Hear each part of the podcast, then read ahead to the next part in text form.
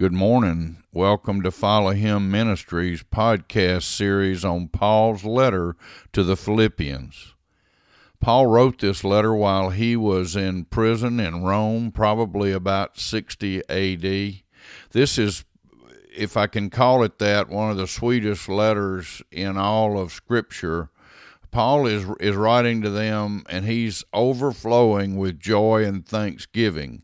Many of us might not be so joyful if we were in prison and knew we were going to die, but Paul was filled with joy and thanksgiving, joy and thanksgiving in the Lord, and he also was joyful and thankful to the church at Philippi who had been so supportive of him and shown him such great love in difficult circumstances when he was in prison and when he wasn't in prison.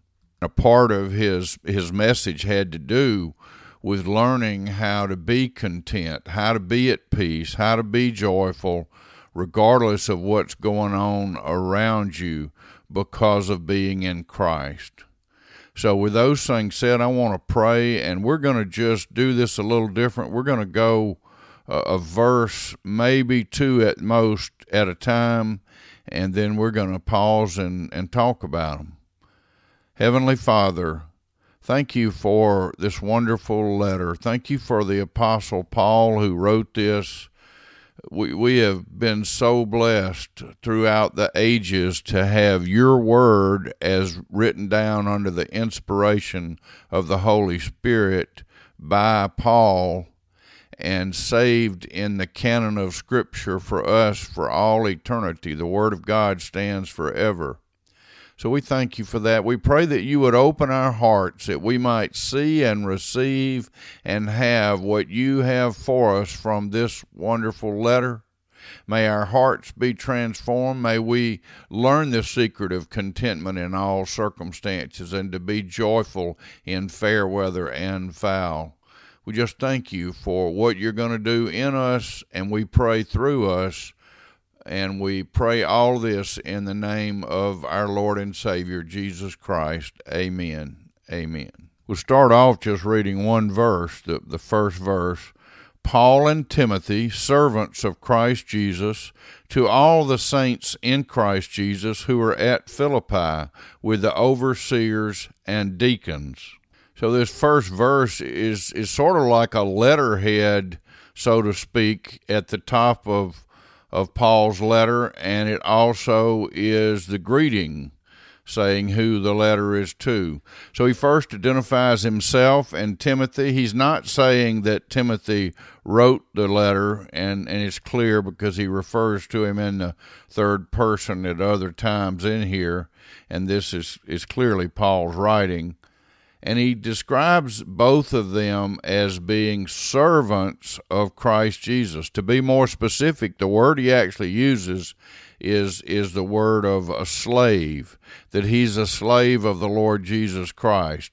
The the main point there is that Christ is his master and he only does what Jesus directs him to do. Now Paul wasn't uh, sinless, so obviously he failed in that in that task at times, but that was his, those were his marching orders when he woke up every day. Whatever sleep he got, when he was awakened, he w- was awakened as a slave of Christ and he wanted to do what Christ called him to do. And that's just what Jesus said. He said, I didn't come to be served, but to serve. And he said, I only do what my Father shows me to do. So not many people would identify themselves that way, but Lord help us to be identified as saints in in the sense of being servants of the Lord Jesus Christ.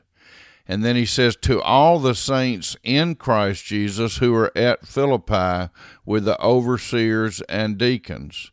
Now, by re- referencing them as saints, he's not calling them to be without sin, but that they are born again Christians in Christ Jesus. That's the source of their new birth, and that's the source of their identity as Christians, as saints, is that they are in Christ. Now, is it possible or even likely that some were there who weren't actually in Christ, but they were a part of the local fellowship? Well, I know that if you said that today, you referenced a specific local church, I could say with, with almost 100% certainty that if the church had any size at all, that there would be some people there who were not actually in Christ. They were just in a local church.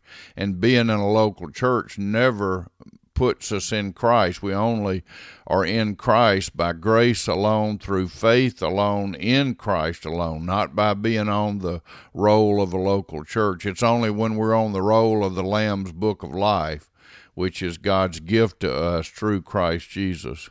So he's writing to all of those that are in Christ at Philippi. And he says, with the overseers and deacons. In other words, with those in charge of the church, those who are serving under Christ as sort of an under shepherd or shepherds uh, for the flock there to help care for them. That's a very important office. And then the second verse is grace to you and peace from our from God our Father and the Lord Jesus Christ.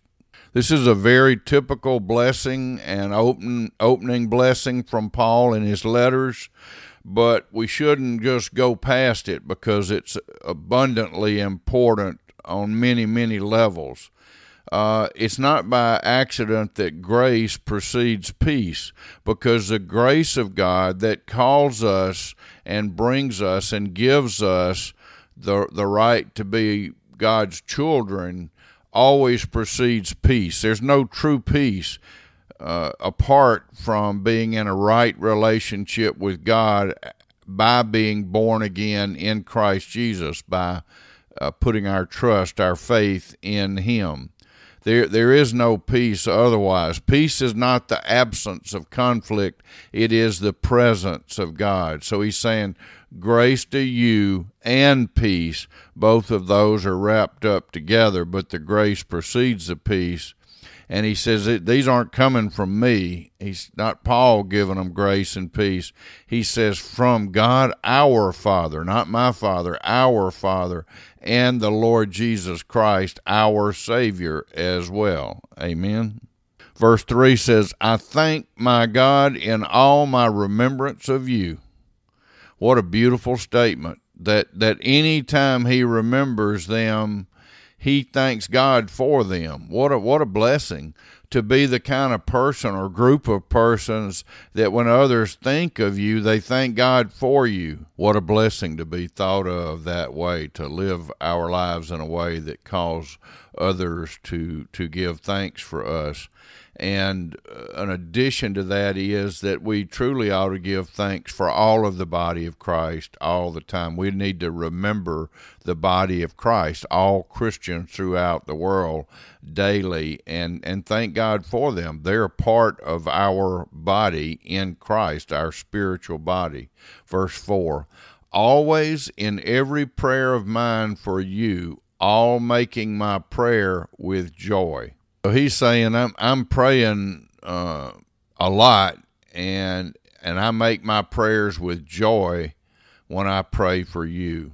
Again, what a blessing to be remembered that way for the church at Philippi to be remembered not just with thanksgiving but also with joy and we're going to see in a, in a minute why that is. It, it's both because they are in Christ and so a part of the body, and they also have come alongside Paul and, and helped to provide for him in challenging times.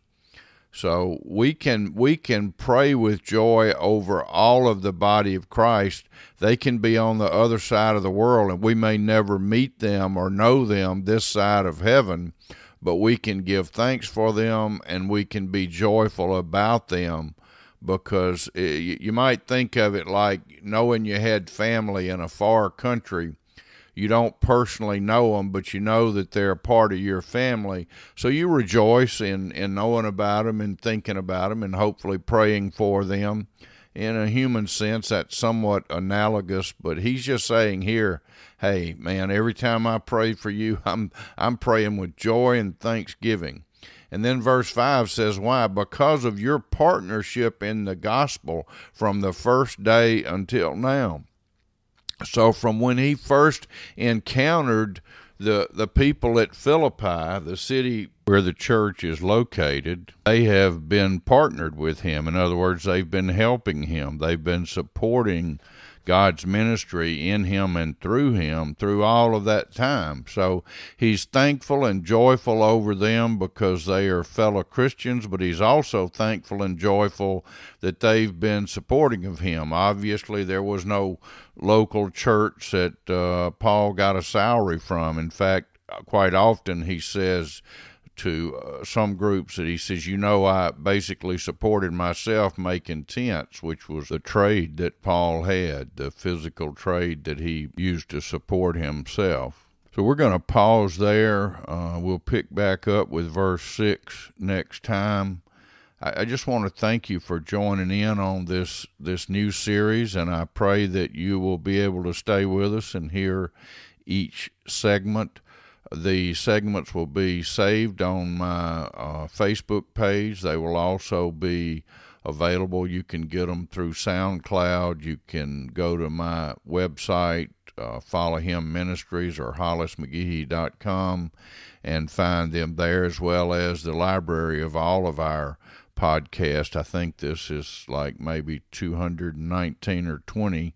So there's quite a few of those there for you to choose from but I thank you for joining, and I pray that God blesses you today and always in Christ Jesus. Amen.